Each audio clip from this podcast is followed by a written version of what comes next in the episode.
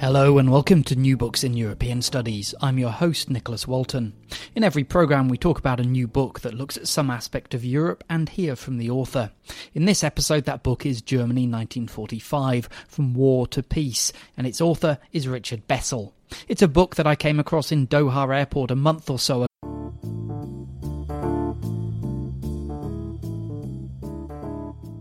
Hello and welcome to New Books in European Studies. I'm your host, Nicholas Walton. In every programme, we talk about a new book that looks at some aspect of Europe and hear from the author.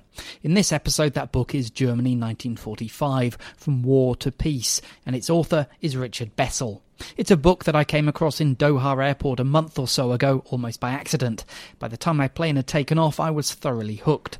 It's a terrific book that bridges the brutal last years of the war and the challenges of the immediate post war experience in Germany, one of the most extraordinary periods of modern history, and a time that had an enormous impact on what followed and what is still happening in the Europe of today. I hope you enjoy the interview. Well, joining me on the line from over in Freiburg in Germany is Professor Richard Bessel, the author of Germany 1945 From War to Peace. Uh, good, good morning, uh, Professor. Yeah. Yes, good morning. Good morning. um, I mean, as you know, I, uh, we've already spoken a, a, couple of times about how much uh, I enjoyed the book, and, and I enjoyed hearing about, uh, reading about it mainly as, as this kind of bridge from the end of the Second World War and, and the challenges that were, were, were thrown up from that, and how that then set Germany onto a onto a path that some would argue it followed in its in its post-war years. Uh, so I found it a fascinating book. I can't wait to hear a couple of your answers that we're going to go through. But uh, can you start off perhaps by by just telling us a little bit about yourself, um, and in particular, how you became so interested in this particular subject. Well, I, I became interested in it really from from two angles, and I think this is something which is true for, for many, if not most, historians. That there's a there's a fair amount of autobiography in almost everything we write. Um, on on the one hand, to begin with, um, and one can see this if one takes a look at the book. It was a, a search for my own father. My father fought in, in the Second World War, and he was actually there in, in Germany in 1945 in American uniform, and was one of the soldiers who was at the liberation of Dachau. On the other hand, the professional side of the thing has to do with my own longer term interest in modern German history and in post wars. And I've done a lot of work on the aftermath of the First World War in Germany. And it was, in a sense, the logical extension to look at the aftermath of the Second and to draw comparisons and contrasts between the two. And there's another, I think, important historiographical point. 20, 30 years ago, 30 odd years ago, um, when I began doing research in modern German history, the interest and the focus was more on how Germany got into dictatorship and got into war. And I think more recently the focus has rather shifted um, to how Germany, and not just Germany, but other countries as well, being a renaissance in um, the historiography of Eastern Europe as well as of, of the Far East, how they got out. And I think the problem of how you get out from under the horrors that people experienced in the Second World War is a really fascinating history, and how this became essentially the prehistory for what came afterwards. There's a fantastic photograph of your uh, father receiving the what is it the the Bronze Star in the centre of the Heidelberg on the 29th of May 1945. So uh, so yeah. uh, sorry, just to stay with this personal aspect, what was his particular uh, role in the war, as as you might say it? Well, I. Th- it was, I think, as with, with many soldiers, um, it was varied, extremely varied. Um, he was trained in winter warfare. Uh, he was a nearsighted. he was nearsighted, trained in winter warfare. So of course they made him a sharpshooter inf- infantryman and sent him to North Africa. He's wearing glasses in this photograph as well. Um, and then he uh, fought in in Italy, um, lost contact with his unit when he was in Sardinia, was hauled into another unit and uh, was as a result, amongst the first soldiers to hit the beaches in the invasion of southern France, which fortunately for him was unopposed. He went up the Rhone in 1944.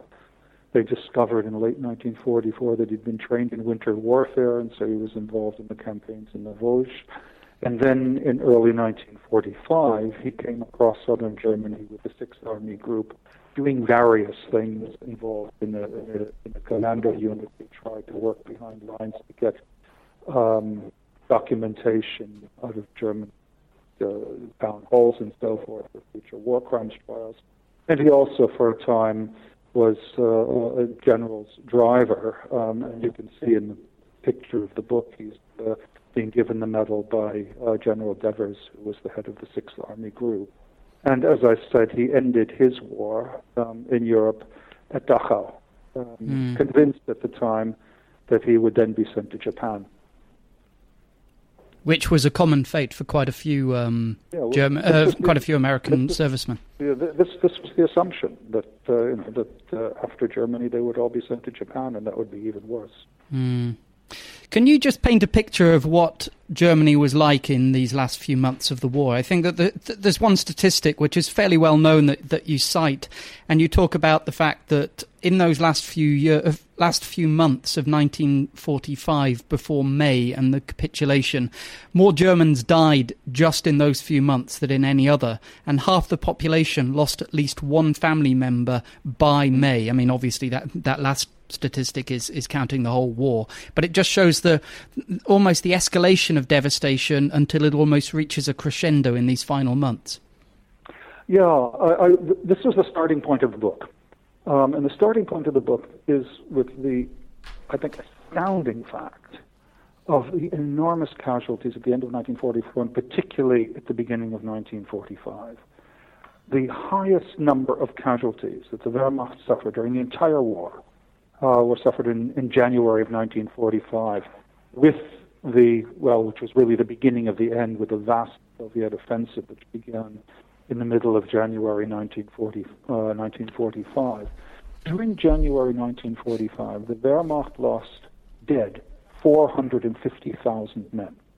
And when one considers that the Red Army probably lost even more, and that this was the time when the British and the Americans were suffering their greatest losses, I think we can put this together, and and in addition to that, this was the point at which the bombing reached its peak, um, because by that point, uh, German Luftwaffe was powerless to to stop uh, Allied incursions, and the, the, British and the Americans had unchallenged air superiority. So that I would guess that in January 1945 alone, more than a million people died violent deaths in Germany. That is more than ever before and ever since. And in the first uh, four, four, four and a half months of 1945, more Germans, more German soldiers died than in 1941, 1942, and 43 put together. And in January 1945, roughly three times as many German soldiers died as in January 43, which was the month of Stalingrad. And I think this, this is the this is the point from which one has then um, uh, to try to understand what happened in and, and around Germany. Uh, this was a an orgy of violence, the like of which had never really been seen before. Um, that, uh, that the, the, the vast uh, uh, amount of casualties were those which occurred in the last months of the war. And it was also, this was the time in which finally um, services broke down, infrastructure was destroyed, post office no longer worked, people couldn't communicate with one another, the railway system no longer was working, food distribution systems were gone. Um, I, I think one is seeing at the begin in the, in the first months of 1945, the breakdown, the physical breakdown, as well as the moral breakdown of um, of an advanced industrial society. And I think one also shouldn't forget um, what was going on in the camps. Now, I'm not speaking about the extermination camps and the murder of the vast majority of East of, of European Jews in 41 and 42 and into 1943. But if we just take a look at the concentration camp population, which was something over 700,000 at the beginning of, of January 1945, this was the period in which the highest casualties were suffered amongst prisoners in the concentration camps as well. Provisioning broke down, and uh, I mean, the, the, entire system was was breaking down, and the cruelties, uh, horrible as they'd been before, became even worse. I mean, this is, as I tried to describe, describe in, in the book, um, really a descent into hell. And um, it's very important to note that, unlike most conventional wars, this wasn't just going to end in a in a routine defeat, a, a surrender by one side, but it was they were aiming for a complete surrender. Uh, a totality mm. of defeat, which, uh, as you also uh, point out in the book, it was the uh, Germany was the first modern nation to achieve such an utterly total defeat, and it, in a sense, it's the totality of this defeat that, that that sets the tone for much of what happens later on in the book. Mm. That's right. And when one thinks about it, it, really is remarkable. I mean, they keep fighting even when the Red Army is in the garden of the Reich Chancellery. And not merely that, I mean, they keep fighting even beyond that. When, I mean, Breslau doesn't surrender until a few days after um, the uh, Berlin is taken by the Red Army. I mean, not even the Japanese did that. Uh, and this really, it's, it's, it's, it's, utterly remarkable Uh, an utterly remarkable thing. However, I think one also needs to think about surrender in a slightly more differentiated, variegated way, because surrender isn't something that just happens at one moment. I mean, various people surrender in different times, in different places, in different ways, and it's been a commonplace in the discussion of the end of the Second World War to say that the Germans kept fighting to the bitter end against the Red Army, but less so in the West. I think that this has got to be um, rethought, at least to some extent, because the Wehrmacht continued to fight, and to fight fairly effectively against the British and the Americans through March 1945. And as I see it, when one gets into April, um, then things uh, really like completely fall apart. No supplies. People realize the game is up, and obviously they'd rather end up in British or American uh, prisoner of war camps than be taken by, by the Russians. So that one sees, certainly in, by the second half of April 1945, relatively little resistance against the British and Americans. But up to that point, we've been fighting bitterly against Western allies as well as against the Red Army. Um, so I mean, I, I, think that the, the picture needs to be uh, needs to be broken down from place to place, from time to time. And there's one further thing that I, I would suggest, um, and I know this is a, a little bit con- controversial, perhaps, and that is, I think that in a perhaps rather horrible way, the bombing finally succeeded in breaking German morale in the last phases of the war, not until uh, not up until 1945, but in 1945, when people realized that not merely that they're not going to win, and I'm convinced that the German, certainly German leadership, thought that it was possible, if not to win, at least somehow to rescue a, a, a, an armistice, a truce, a ceasefire until January 1945. Then the roof caves in, and then everybody realizes the game is up. The game is up and it's at that point when people feel there no longer any point in suffering the horrors of the bombing any longer because there's no point. It's just a matter of prolonging the war, and prolonging the war means prolonging the suffering and, and increasing the casualties for no purpose whatsoever. Can I ask just a very quick question um, about the idea that there was going to be further resistance? For instance, down in the uh, in the German and Austrian Alps, and of, of course we had the the spectre. Uh, of of a so-called werewolf organization yeah. of of uh, former Nazis who would form a, a, kind of underground resistance, almost like a, a partisan warfare against the uh, the occupiers. Um, uh, what's your assessment of all of that? Well, this was something that the Allies uh, were particularly concerned about, but it was largely an illusion. It was partly a, um, a propaganda threat by Goebbels and by Himmler, but very, very little of it materialized. The only um, well known instance of um, Werwolf terror, I guess we call it, was the assassination in Aachen like 19. Aachen was the first German city um, to be captured uh, by, by, the Western Allies in, late 1944, and the mayor whom they installed um, in, in, in, the Rathaus in Aachen was assassinated uh, by Werwolf. But that was it. And from that point, um, I think it was largely a concern, a threat, rather than uh, a reality. And the reactions to um, what happened in Germany, one, if one takes a look at how um, certainly the Western Allies reacted to uh, what they saw in Germany, they were surprised really by the passivity of the population. And they had assumed that here was a population which had been indoctrinated for 12 years by the vicious dictatorship with a racist ideology that, and organized into terrorist cells and that people were going to be putting bombs into haystacks that would blow up when, when British or American troops were walking by and so on and so forth. And what they got was a largely frightened and passive population which was essentially concerned with somehow surviving day by day. Things were slightly different in the East. Um, not different in the sense that there was a German, a, a German underground fighting against the Red Army, but different in the sense that the Russians instrumentalized the so-called Werwolf threat in order to arrest a hell of a lot um, and to place them in camps, to say that, this, that they were involved in underground uh, activity.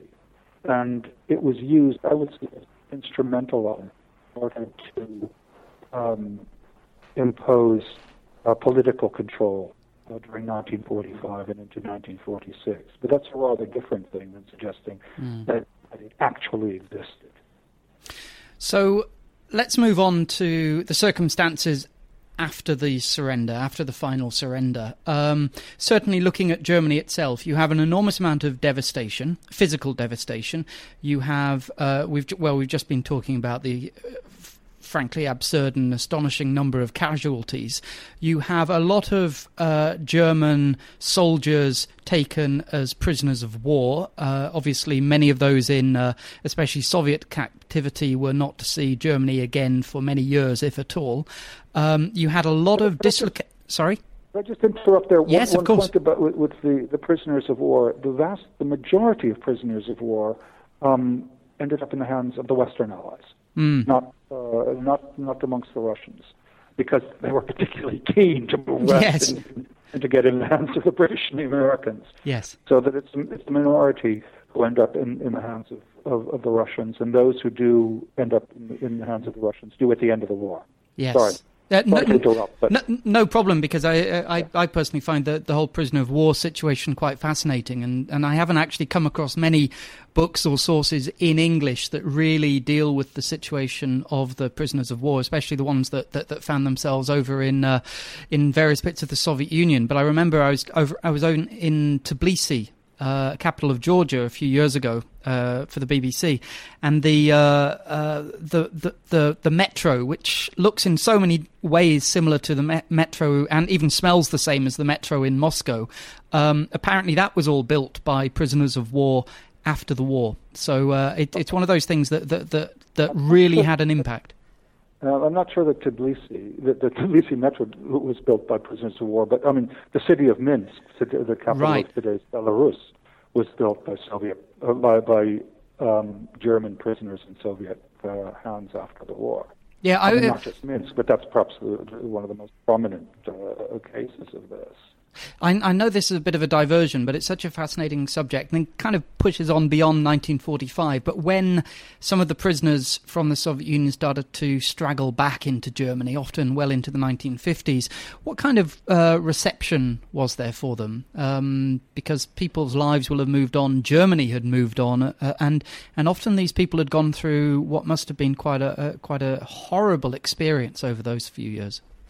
Again, you know, sorry to be sort of the, the, the archetypal historian to say, well, it's rather more complicated. okay. That. But it depended very, very much on where they came from, when they got back, what you know what conditions they had had to endure as prisoners of war, where they came back to, Okay. um, and it, it mattered a, a great deal. For, for example, the position of prisoners of war had come from what had been Eastern Germany. We also also talk about Eastern Germany and the refugees from Eastern Germany didn't have anywhere to come back to.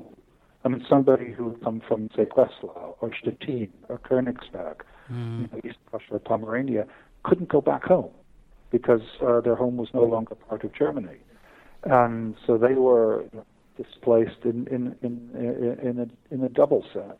There are many people who were in Soviet prisoner of war camps in the in, in the late 1940s, who, in order to get out, signed agreements to become members of the East German police forces in the Soviet occupation zone. Mhm. But they found themselves, they got out of uh, Soviet prisoner war, they found themselves uniformed again um, when they lived in, in, in the Soviet occupation. Many other people came back later, and fact, as we found their, uh, their families had moved on, um, their women had moved on, um, and had formed other liaisons.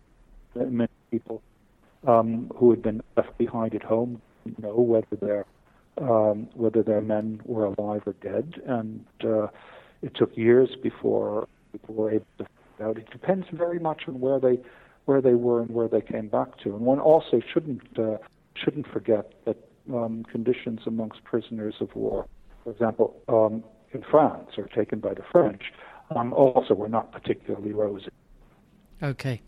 But um, one thing that you mentioned there about the shifting of borders and uh, places like Breslau and, and Stettin and Königsberg and so on, perhaps brings us on to the something that, that, that was very much a feature of Germany in, in May 1945 onwards, which was well worth uh, exploring further, and that is the the staggering number of displaced people within Germany. Uh, we're, we're, talking about Germans who are who are obviously shifting away from areas uh, of Germany that are no longer German. You've got people fleeing the Red Army, for instance. You have people bombed out of their houses in, in big industrial centres like Dresden and Hamburg.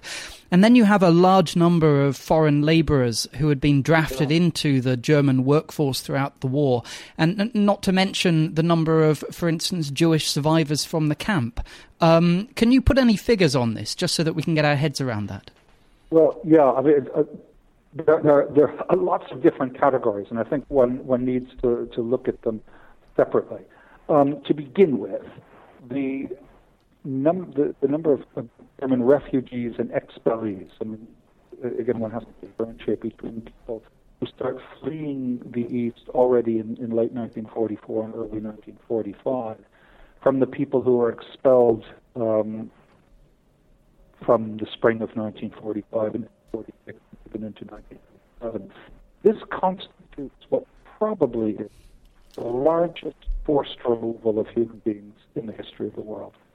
Um, it's roughly equivalent, I think, to what happened uh, in the course of Indian partition. We're talking about roughly 12 million people who um, are forced to leave their homes east of the Oder-Neisse, in Sudetenland, in the Siebenburg, and various places of what had been German settlements in Eastern Europe. And as I say, some of them come back before the uh, surrender in May 1945. Some of them uh, come back after. Some of them don't come back until 46 or, or come back, come in, in 46 or 47. Um, and another interesting, and I, I, think actually quite important aspect of this, which I didn't realize until, until I started doing research for the book, was that well over a million Germans from the East who had fled ahead of the Red Army went back eastwards across the Oder-Neisse after May 1945. Because, I mean, they didn't realize that this was going to become the new border. They'd fled the Red Army in the expectation that you know the Red Army would roll over their communities, and then they would go back to them in the same way that many people in West Germany had done when the British and the Americans were coming. And so many of them went back to what they thought were their homes, and then they get re-expelled um, in 1943. And these are the people who, in many respects, the most difficult time because the time they, they land particularly in the Soviet occupation zone. The jobs are gone, the housing is gone, and so forth. And they're in a particularly difficult, uh, in a particularly difficult position. Also, um, which people tend to forget is the fact that the um, Soviet authority, Soviet military in the Soviet occupation zone, was quite concerned about the huge numbers of people, refugees coming from the east, and feared that they weren't going to be able to feed them.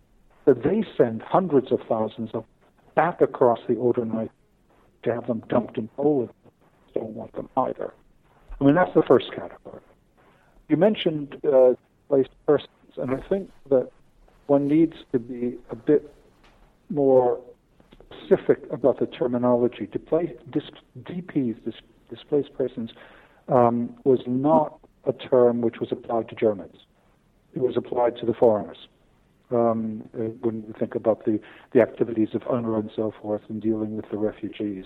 And there were millions of, of them who'd been, you could say, stranded in Germany. Increasingly from early 1945, uh, the controls over them had broken down. That many of many of the factories uh, in which they had worked. I mean, a number of them worked in agriculture, but leave that aside for the moment. But many of the factories in which they had been working no longer were functioning, they didn't have fuel, they'd been bombed out, and so on and so forth. And so, increasingly, already before May 1945, there are tens of thousands of foreign laborers who are no longer really under the control of the Germans, no longer working, and are posing, from, a German point of view, um, an increasing threat uh, within the country. Now, there is a tremendous concern um, in the spring, summer, autumn of 1945 to get these people back home and to get them out of Germany. And this is largely done by the end of 1945. The vast majority of the millions of DPs who had been in uh, in Germany during the war, fueling the German war economy, had been repatriated by the end of 1945. Now, the position of Jews is rather different, and it's one of the great ironies of history that um, in late 1945, the number of Jews in Germany actually increases. It increases fairly substantially, as some Jews who think about going back to their former homes in, East, in Eastern Europe discover A, there's nothing to go back to. That not merely their whole families have been murdered, their whole communities are murdered, um, people have taken over what's left of their homes, and there's a tremendous amount of anti Semitic prejudice still there or fueled in addition because there are people who now moved into what have been the homes of Jews and see Jews coming back as a threat. And they don't want to give up the places which they've now got um, to live in. And there are a number of really quite vile anti Semitic incidents um, immediately after the war.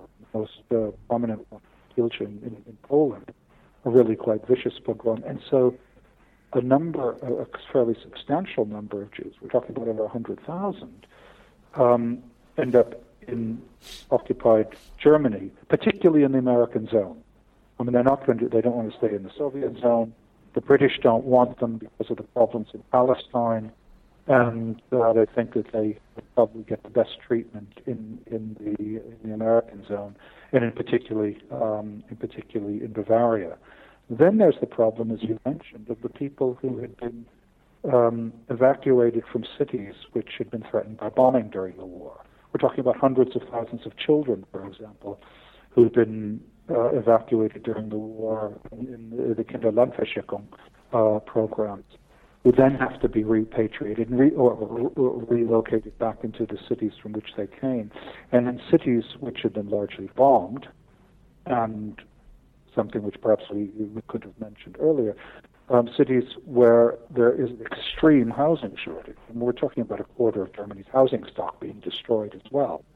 Um, so that there are huge numbers of people who have been displaced huge numbers of people who are homeless. I mean, we're talking about a country which is of, of a population which, to a considerable degree, is largely uprooted and homeless.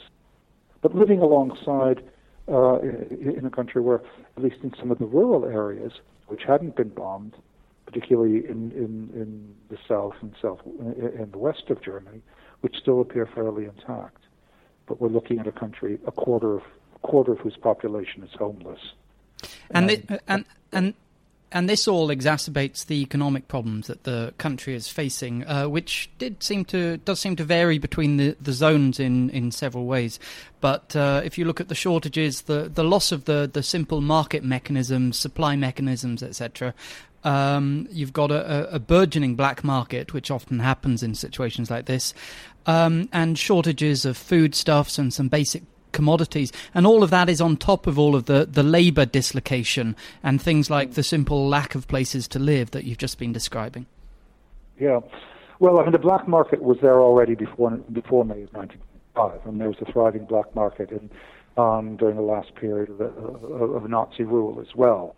So that wasn't something um, which uh, which necessarily was new. I think if one wants to take a look at the economics or the economic problems which is, is uh, rather an understatement to say the least, um, in, in, occupied Germany. I think one has to look uh, more specifically at the different zones, because the different zones not merely were governed by uh, by powers which had different visions of the economy, but they also had very different conditions. Um, if one takes a look at the four zones, probably in, in many senses, the British had the, the greatest problem because they were in uh, in control of what had been Germany's main industrial area, and because it was in the west, it had been the main target for bombing, and it was just devastated. And the problems of supply, food supply, housing, and so forth in, in the Ruhr region were particularly acute. And so the, the, the problems which the British had in, in ensuring food supply for the population were particularly acute, and they were probably greater than problems which the Russians had, which the Americans had, which the, uh, which the French had. Um, probably in, in, in, the first months after the occupation, the area, the, the occupation zone which recovers initially the most quickly is the Russian zone. Um, and the British are having the most difficulties. The French are playing a rather different game, and the French are concerned in the months uh, after the surrender to try, at least to some extent, to integrate the economy of the French zone into the French economy, um, particularly in, in, in, in, the Saar region. Um, with the Americans, the problems are somewhat less because they have areas which are more um, more agricultural. So, um, so the problems are huge, but the problems are also different. By May and June 1945, I mean, to say that Germany has economic problems is, as I said, an understatement. I mean, the economy is, is it's just not functioning any longer. Um, there's very little in the way of production. As I said, the, the infrastructure is largely gone. The railways don't work. Um, there's no communication. Um, there, there's no fuel, there's no electricity, gas supply is destroyed, sewage systems um, have been destroyed, there's no food distribution, um, water uh, water supply um, has been cut. And so there are enormous problems of just trying to get things you know, somehow functioning again at the most basic level so that economic activity can resume. Now, one of the interesting aspects about this, for me at least, is the fact that people don't starve um, during during the months the months immediately after um, the Allied soldiers occupy the country, and it was certainly predicted um, by uh, German authorities um, in early 1945 that there were going to be severe food problems in the spring and the summer even if Germany had managed to hold up the Allies. Um, and at least initially, this doesn't happen. And I think that one of the possible explanations for this not happening is theft on a massive scale, particularly from, from Wehrmacht stores by the German population. The Germans like to think that they don't steal, it was foreigners who did the stealing. But I think that's uh, pretty plausible. And the problems with food supply and so forth don't really come until the autumn the autumn of 45, the winter of 1945 and 1946. There are also huge problems which are created, in effect, by the Allies, because the borders between the occupation zone, zones also become economic borders. And so uh, supply, transport across uh, these borders became cut.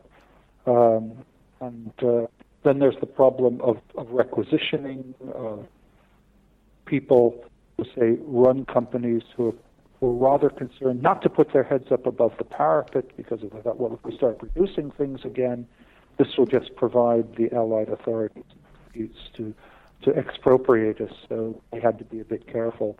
And then um, there's the there's the problem of dismantling. Now the dismantling that the Russians undertook was probably the greatest, and is but they certainly weren't the only one. I mean, the British did it as well. The French did it as well. Um, so there was a huge problem of the dismantling of of German industrial after the war. I think uh, the German economy was in uh, worse than a mess uh, at the time when they surrendered in May 45. Well, well, pushing on from some of these specific issues that that uh, uh, faced Germany in 1945, perhaps we can move on to some of the the things that, that we can talk about as perhaps a, a bit of a legacy. Um, mm. And one one of the big themes that comes out uh, in your book is is this desire, this, this yearning for stability to come out of this yeah. complete chaos. And there's a quote that uh, it's worth uh, reading back. It's there was a hunger for community, for order, permanence, rootedness, for a home. Paradoxically, yeah. perhaps in this way, the shock of 1945 helped lay foundations for the conservative normality and political stability of West Germany during the 1940, 1950s. Uh, yeah, I mean that's one of the basic theses underlying the, the book. I mean, this also needs to be seen in in other in in, in context um, because the room for maneuver in Germany was very very limited indeed. Um, limited sovereignty, first occupation, then limited sovereignty. But there is this overwhelming desire to get out from get out from under uh, the horrors left behind by the Second World War, and I think we may go on to talk about in a bit. I mean, Germans seeing themselves uh, very much uh, as victims. The particular ways in which um, Germans came through 1945, I think, contributed to this. The fact that things were, for so many people, so desperate that they had basically to see to their own daily needs, daily concerns, couldn't really think uh, devote much time um, to transcendent issues because they basically needed to find to get a roof over their head, to get enough to eat, to be able um, somehow uh, to uh, to uh, to put their lives, their own personal lives, back in order. And this becomes focus. And at the same time, we shouldn't forget that in the early months of the occupation, in all four regions, the occupation was really quite harsh. Um, I should just perhaps say in, in passing that large numbers of Germans were arrested. In fact, the Americans arrest uh, more Germans under the provisions of their automatic arrest program uh, than the Russians do. I mean, they don't stay in in in, in, American activity as long as those people arrested Russians stay in Russian captivity. But the Allies did come down like a ton of bricks. Probably the British were the the, the least um, brutal in their uh, imposition of of an occupation regime. Actually, the British come out of this, I think, reasonably, uh, you know, comparatively reasonably well. Um, but we shouldn't forget the what I refer to as the iron tutelage of the Allies, the limited room for maneuver, the shock of 1909 put concern um, for stability after this profound um, instability. And also, there's a, a, widespread feeling amongst a lot of people that they'd had their fingers burnt uh, by politics and didn't want to get involved. And also, a lot of people had been, um, to a greater or lesser extent, um, involved in what had gone on during the Nazi regime, and perhaps had other reasons for keeping their heads below the parapet. Perhaps this is also one of those areas where the totality of the defeat is so important because, in a sense, it it it purges the country. Um, psychologically they really could rebuild the country from you know the the well, most basic yeah, needs one, one, upwards. One shouldn't underestimate the, the, the, level of continuity. I don't. I, I wouldn't talk about um, you know so much talk about purges. I mean, it certainly leads to a purging of politics. I mean, nobody who's prominent in the Nazi period um, has a political career um, mm-hmm. in the post-war period. But if one takes a look at just about every other area of endeavor, mm-hmm. um, whether this be in, in, the economy or whether this be civil service or whether this be in universities, um, one sees, as one probably would expect, a tremendous degree of, uh, of continuity. And not merely in, uh, in, in the western zones, but there's an element of this in the eastern. I mean, I remember my colleague uh, Lutz Niethammer years ago saying that the two most successful political parties in the West and then in the East, the CDU in the West and the SED in the East, were both the parties which were most successful at integrating former Nazis into their ranks and uh, you know, integrating them and effectively neutralizing. So I don't, I, am not sure whether purging is, is the right term. Mm but actually dealing with uh, with the, the problems in the overhang. Because what else were you going to do with these people? Quite. There were 12 million people who'd been members of the Nazi Party. You couldn't just forbid them all from ever working again and, and, and imprisoning the, the lot of them. Mm. Um, so, um, I mean, there, there is a strong element of continuity, and this strong element of continuity, or elements of continuities, is something that historians for the last 20 or 30 years have concentrated on um, really quite considerably, to the extent where the idea of zero hour Stunde Null is something which um, probably most German historians um, do not want to accept. Let, us move on to one of the most extraordinary aspects of the book, certainly for me as I was reading it, uh, and that is the sense of victimhood that seems to take hold. Um, you actually mention in the book that this was not just Germany. For instance, Japan went through a similar uh, situation, yeah. but it was almost as if the you know the sense of agency that they had actually uh, brought this upon themselves had been removed, and and it it it, it has got a you know, this uh, sense of victimhood remains alive to some extent. For instance, when people look back at the area bombing campaigns of the British, and you know, uh, a kind of equivalence between Dresden and some of the crimes of the Nazis. Can you just tell us a bit bit about how this actually did take uh, take hold? Well, if if one coming back to what we were discussing before with regard to the horrors that people had experienced and the huge difficulties that they faced um, in mid 1945. And many of these people faced these difficulties as they saw through no fault of their own.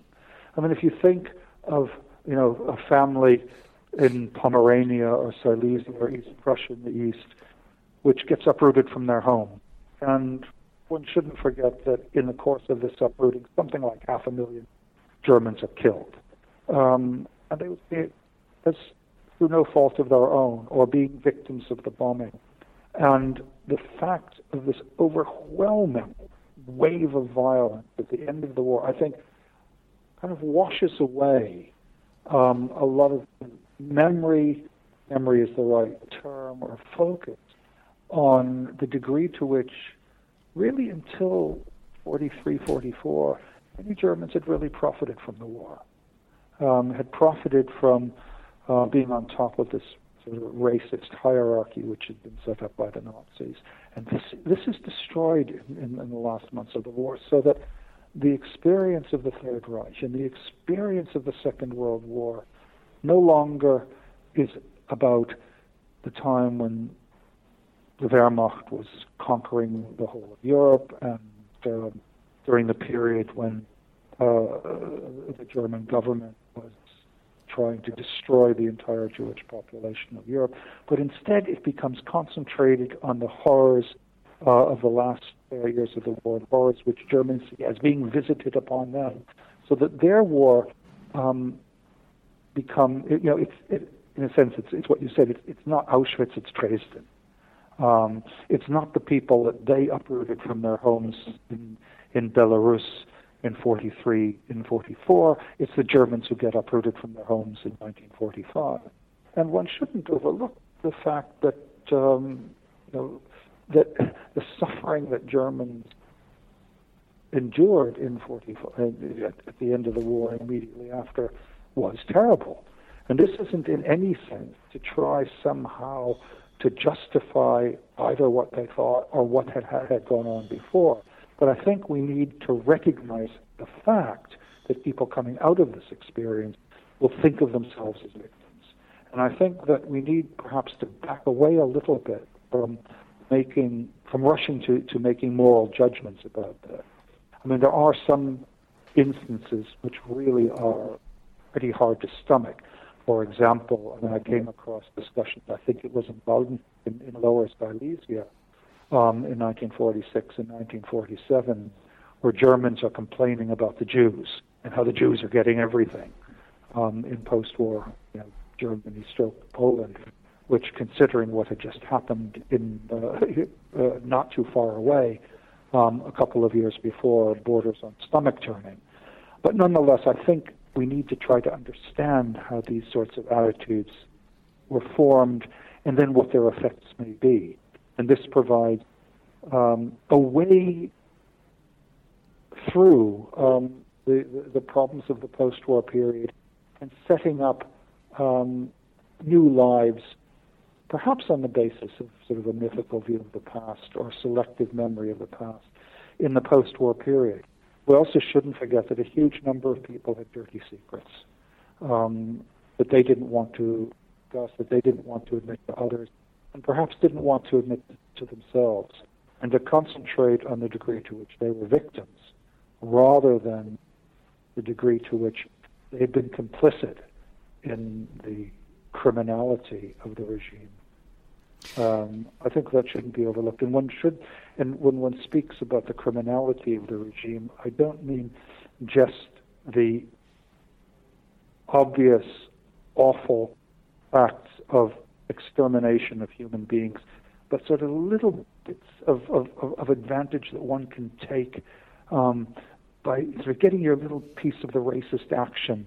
Um, you know, because a lot of people were able to improve their careers as a result of this because they were at the top of the heap and the uh, people of so-called lesser were, were at the bottom. And a lot of people were incriminated, complicit, and contaminated by this regime in all sorts of ways. And the fact of their victimhood and their concentration on their victimhood provides a way out. Can you? Uh, I'm talking to you now um, from here in London. You're over in Freiburg. Uh, now, Germany's obviously felt itself politically thrown into centre stage by what's going on in Europe at the minute. Um, yes, one may say so. yes, one may say so. Perhaps this is another understatement. Um, can you talk as as a historian who's who's looked closely at uh, at you know the beginning of the modern Germany in a sense in this uh, awful year of 1945? Can you look back at that and and put your finger on exactly what it is in 1945 that still resonates today, especially in some of the changes that are taking place? Well, in, in, in, a strange way, I think that it doesn't. In many ways, it doesn't resonate quite so much anymore, and that's that's perhaps the really interesting thing. And I'll, I'll come on to that. I think it's it's partly a generational thing. Um, over the last 10, 10 to 20 years, 10, 15 years or so, there's been an upsurge in discussion about the end of the war and the immediate post-war period, about the bombing and so forth. Um, there's been a tremendous interest in this. Um, but it's an interest which is rather different. It has a, has a rather different place in public discussion um, than these historical developments had 30 and 40 years ago. And I think this is because of a generational shift and also because of reunification. During the 1950s and into the 1960s, the people who were building up their careers, making their careers, putting the country on its feet again, and so and so forth, were people who still had been adults during the Nazi period. Then one gets to the late 1960s and one sees coming of age of the first post post-war generation. That is the generation of people um, who were born after the war and then challenged their parents. I think one could maybe call it the 68 generation, who really challenged their parents. There was one German uh, observer once said, never as a generation had such a club with which to beat their parents as the, the children of, of, of the people who did live through Nazi Germany. Then 20 years later, it's no longer a matter of the children challenging their parents, but the grandchildren wanting to ask their grandparents what it was like. And now you have the generation who had experienced um, Nazi Germany as even as young adults or as teenagers are dying out. And so the relationship of it is really quite different. Um, and the relationship also to um, to Eastern Europe and Eastern Germany is quite different. Um, because now you, know, you, can go to Poland and, and, there's no problem. When you can visit the places where your grandparents or great grandparents had lived without anybody feeling, oh yes, the Germans want to have it back.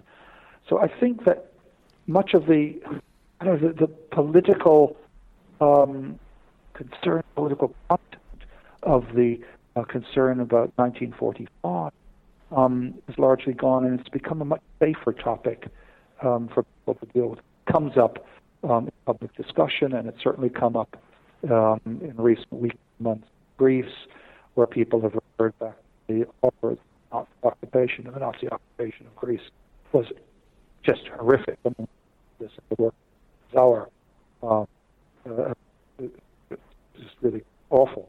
So you know, it, it, comes up again in, in various uh. But I think in terms of the way people think about themselves here, um, don't think it figures all that much. I think this is a really, really important in consciousness of the country, and it also has a lot to do with the reunification, creating of a new federal effect after 1990, the end of the Cold War, that it's the end of the Cold War with consequence of the settlement 44. Thanks very much indeed for this interview. Um, I think that, uh, especially because the phone line se- seems to be breaking up a little bit and misbehaving, perhaps it's it's time to wind things up with just a very very simple final question. That is, uh, after this, which I found uh, a, a, brilliant book, uh, can you tell us what you're working on now? Yes, well, I've decided to uh, continue, in a sense, in, in, along the, the, the theme of violence. What I want to do is try to sort a general book dealing with violence, the violence in the country in Western countries, but not so much violence itself, but what I see as the increased sensitivity toward violence, and what something that I think one can trace in so many areas of, of human or whether this is the way the military behaves, um, changes in the legal code, attitudes toward intimate violence, violence the home, violence in school and stuff. And I see that particularly since um, the middle of the 20th century, that there has been a, a, an enormous increase in almost an obsession, um, sensitivity toward violence, um, which I think, at least in Western countries, is something qualitative to. And um, I want to try somehow to understand how that very interesting. Thanks very much indeed, Professor Bessel, and thank you for providing us with such a, a cracking book to read. Thanks very oh, much. Thank you. And that was Richard Bessel, the author of Germany 1945, a book that I wholeheartedly recommend. Apologies if some of his last answers were a little bit tricky to hear. This is Nicholas Walton from the New Books Network, wishing you a good day from here in London.